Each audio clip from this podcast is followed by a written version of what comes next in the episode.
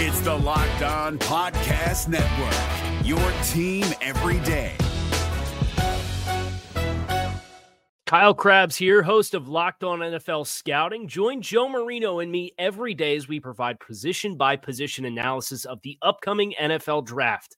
Check out the Locked On NFL Scouting podcast with the draft dudes on YouTube or wherever you listen to your favorite podcasts. Locked On Podcast Network and Odyssey present Locked On Today. The Grizzlies pulled out a nail biting win over the Lakers. The Cavaliers have had a sneaky good start to the NBA season. Plus, is the SEC the best conference in college basketball? I'm Peter Bukowski, starting your day with the stories you need to know and biggest debates in sports. You're locked on today. Searching all major sports. Found. Let's start with the biggest story.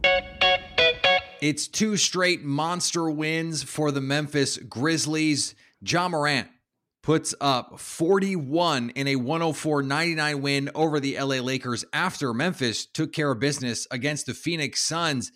Joining me now from Locked On Grizzlies, it is Sean Coleman. And Sean, this Memphis team, they sit now in the upper half of the Western Conference in terms of playoff seeding. I know it is extremely early, but when you look at the talent, when you look at the other teams in the conference, they clearly stand above the rest of the league. How seriously should we be taking Memphis as a Western Conference contender? Um, it's funny that you know I, contender is a fun word. I, I, don't know if I would go that far as of yet. I think that there are two tiers at the top of the Western Conference.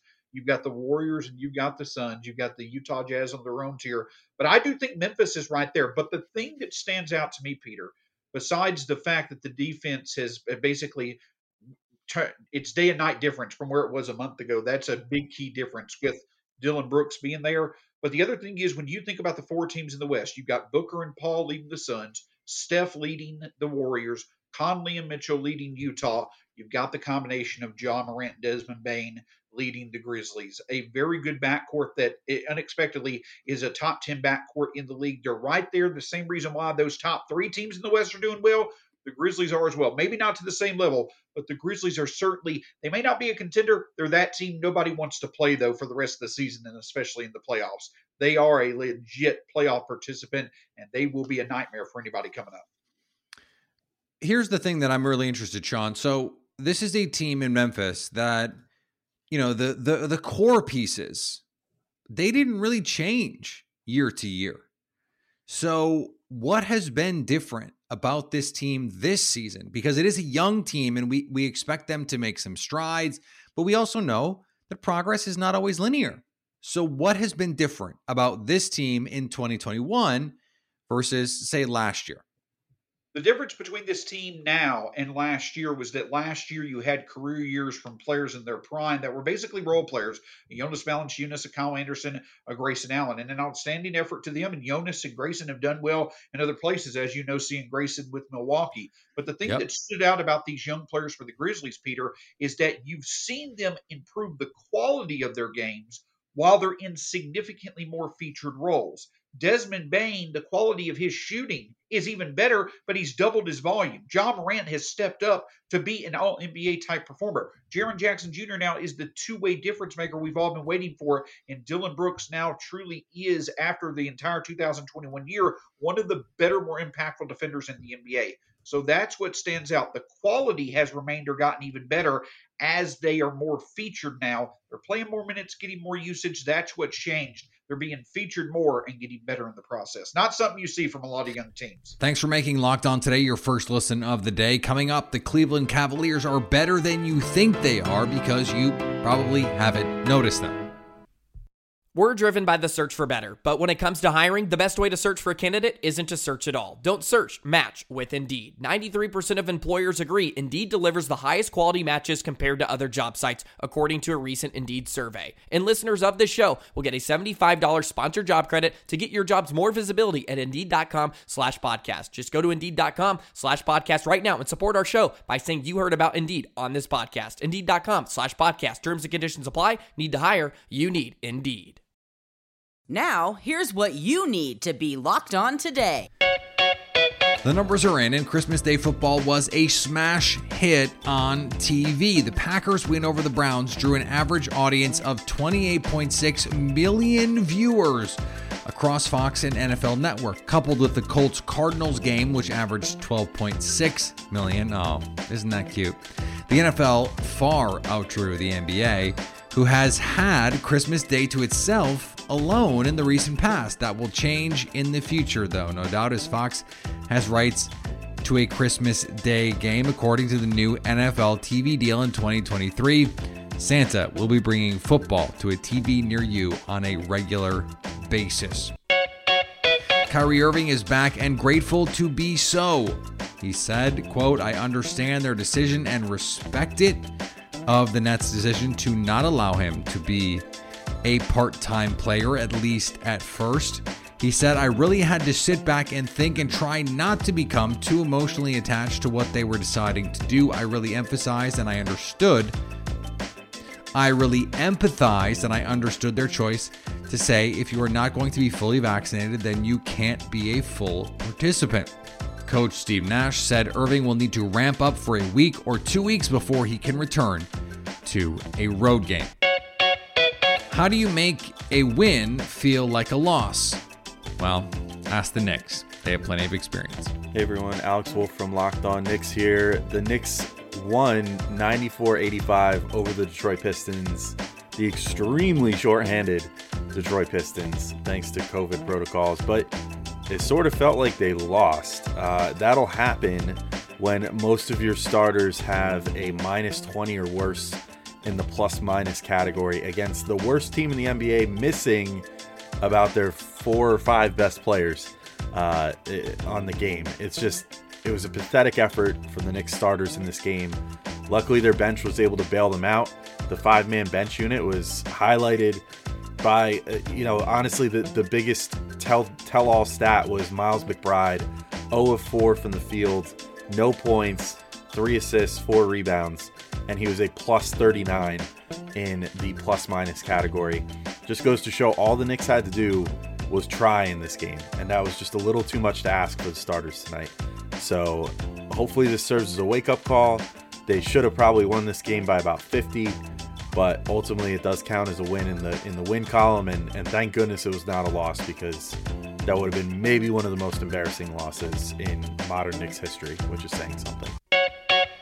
And the Sooners took the Ducks to the woodshed in the Alamo Bowl by halftime. Oklahoma had a 32 3 lead. And some were beginning to wonder if Oregon were mentally in on this game with the legendary coach Bob Stoops back in an interim capacity. Kennedy Brooks ran for 127 yards on 12 carries just in the first half. He had two scores while Caleb Williams threw for the other two. That's what happened last night. Here's what to look for coming up on betonline.ag, your number one spot for all your football action this season. Three more bowl games headline the Thursday action at betonline.ag. The Chick fil A Peach Bowl. Pitt's number 12 Pittsburgh against number 10 Michigan State. BetOnline.ag favors the Spartans by three. The Las Vegas Bowl follows that with Arizona State and Wisconsin doing battle. BetOnline.ag likes the Badgers by six. And starting the day off is the Duke's Mayo Bowl with a Carolina battle.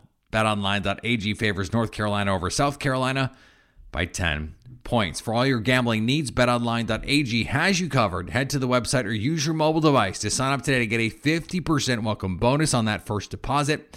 Don't forget to use the promo code locked on to get that welcome bonus. Bet online, your online sportsbook experts.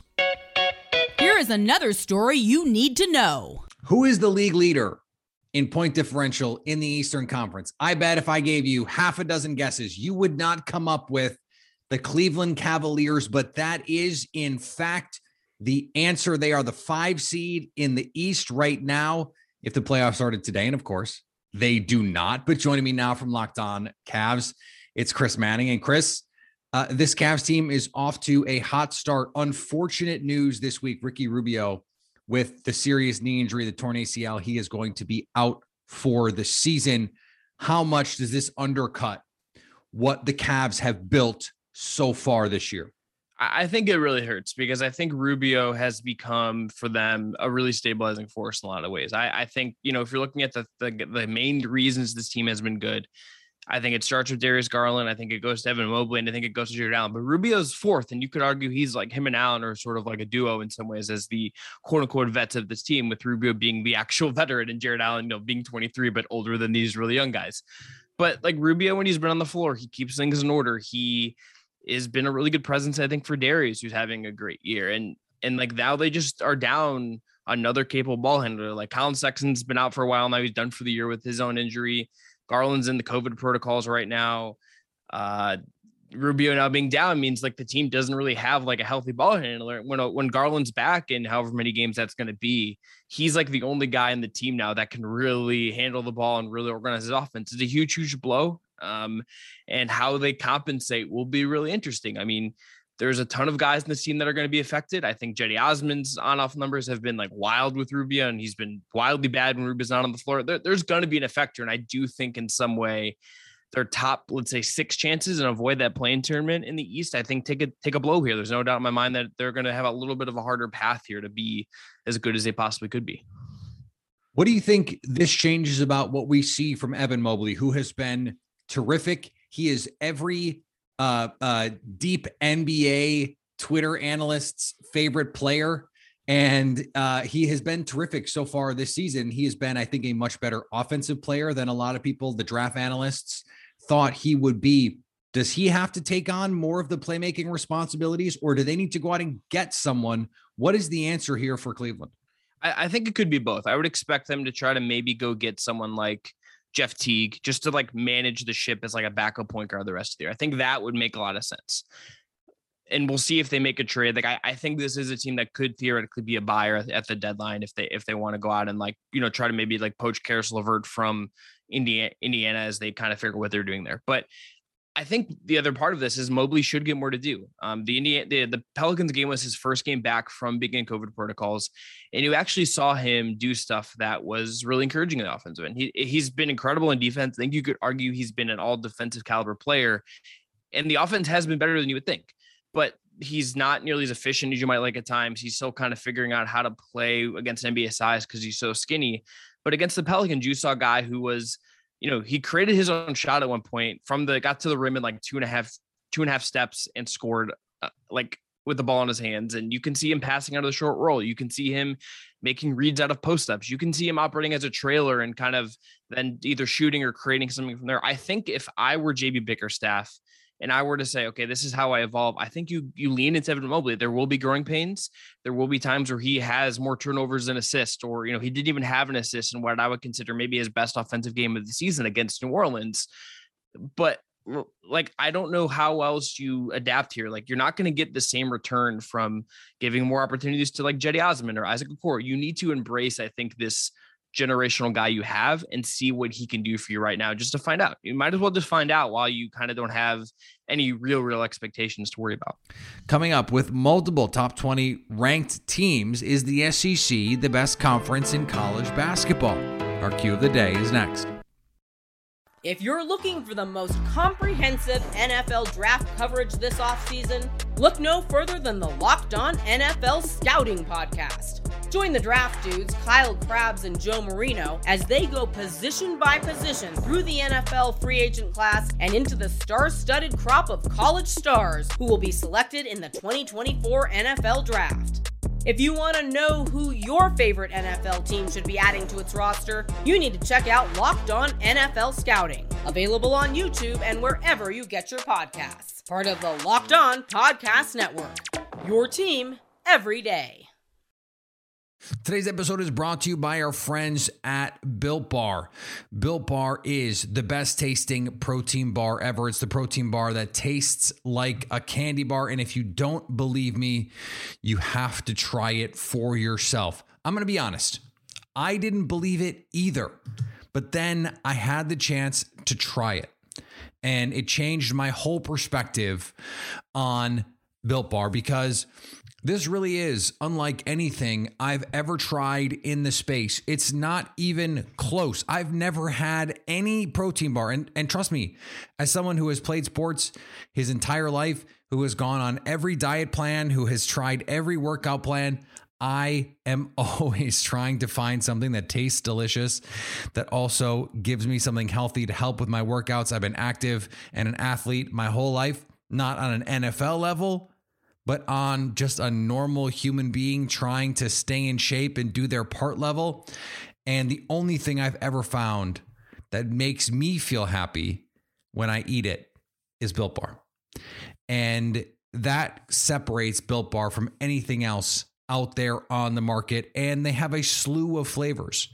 They have the decadent double chocolate, coconut brownie, uh, salted caramel, plus fruit flavors, if that's what you're into, raspberry, cherry barcia. So many options for you out there. They've got a marshmallow set right now.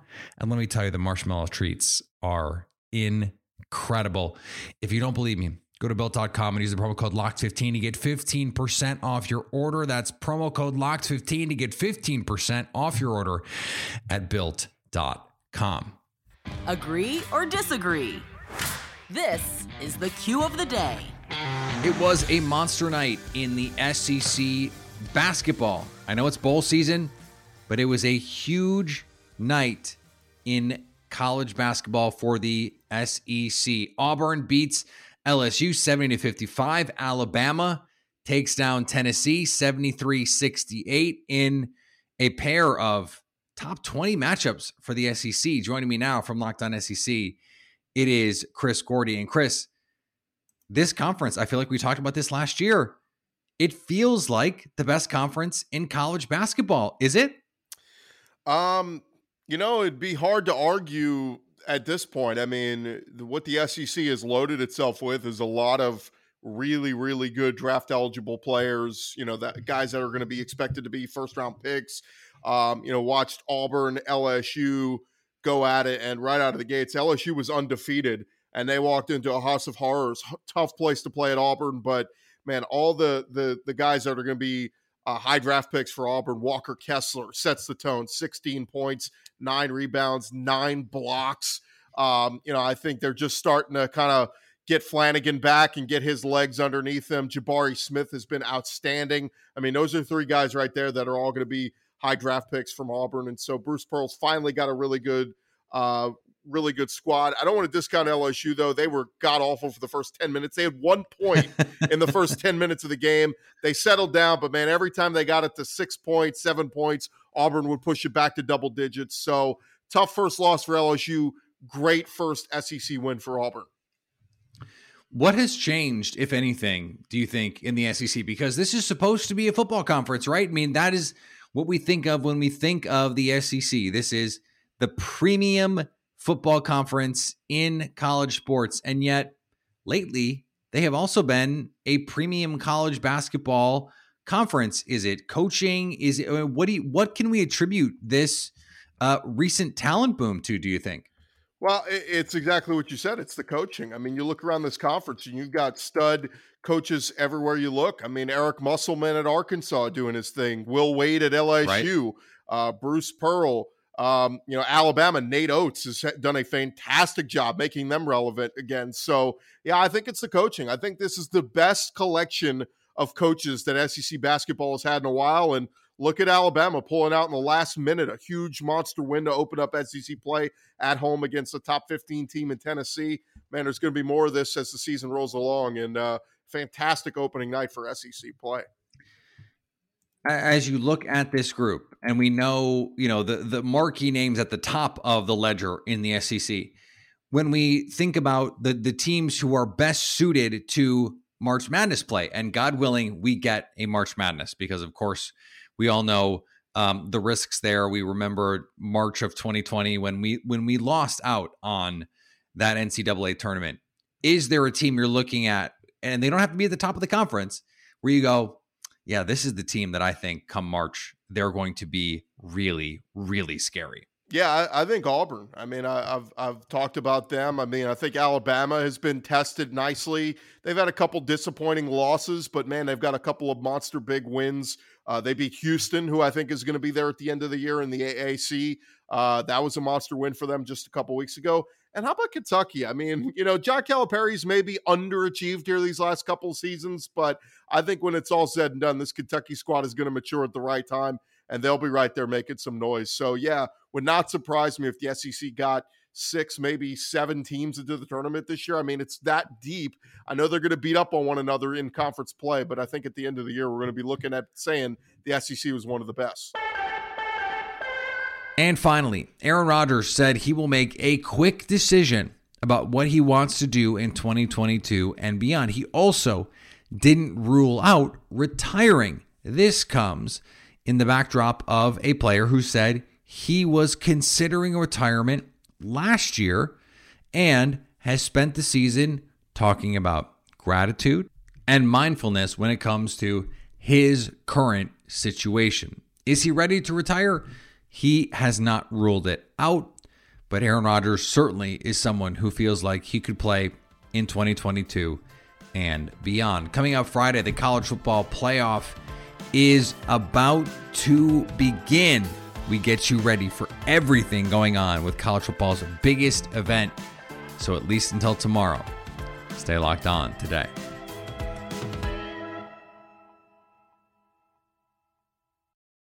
If you're looking for the most comprehensive NFL draft coverage this offseason, look no further than the Locked On NFL Scouting Podcast.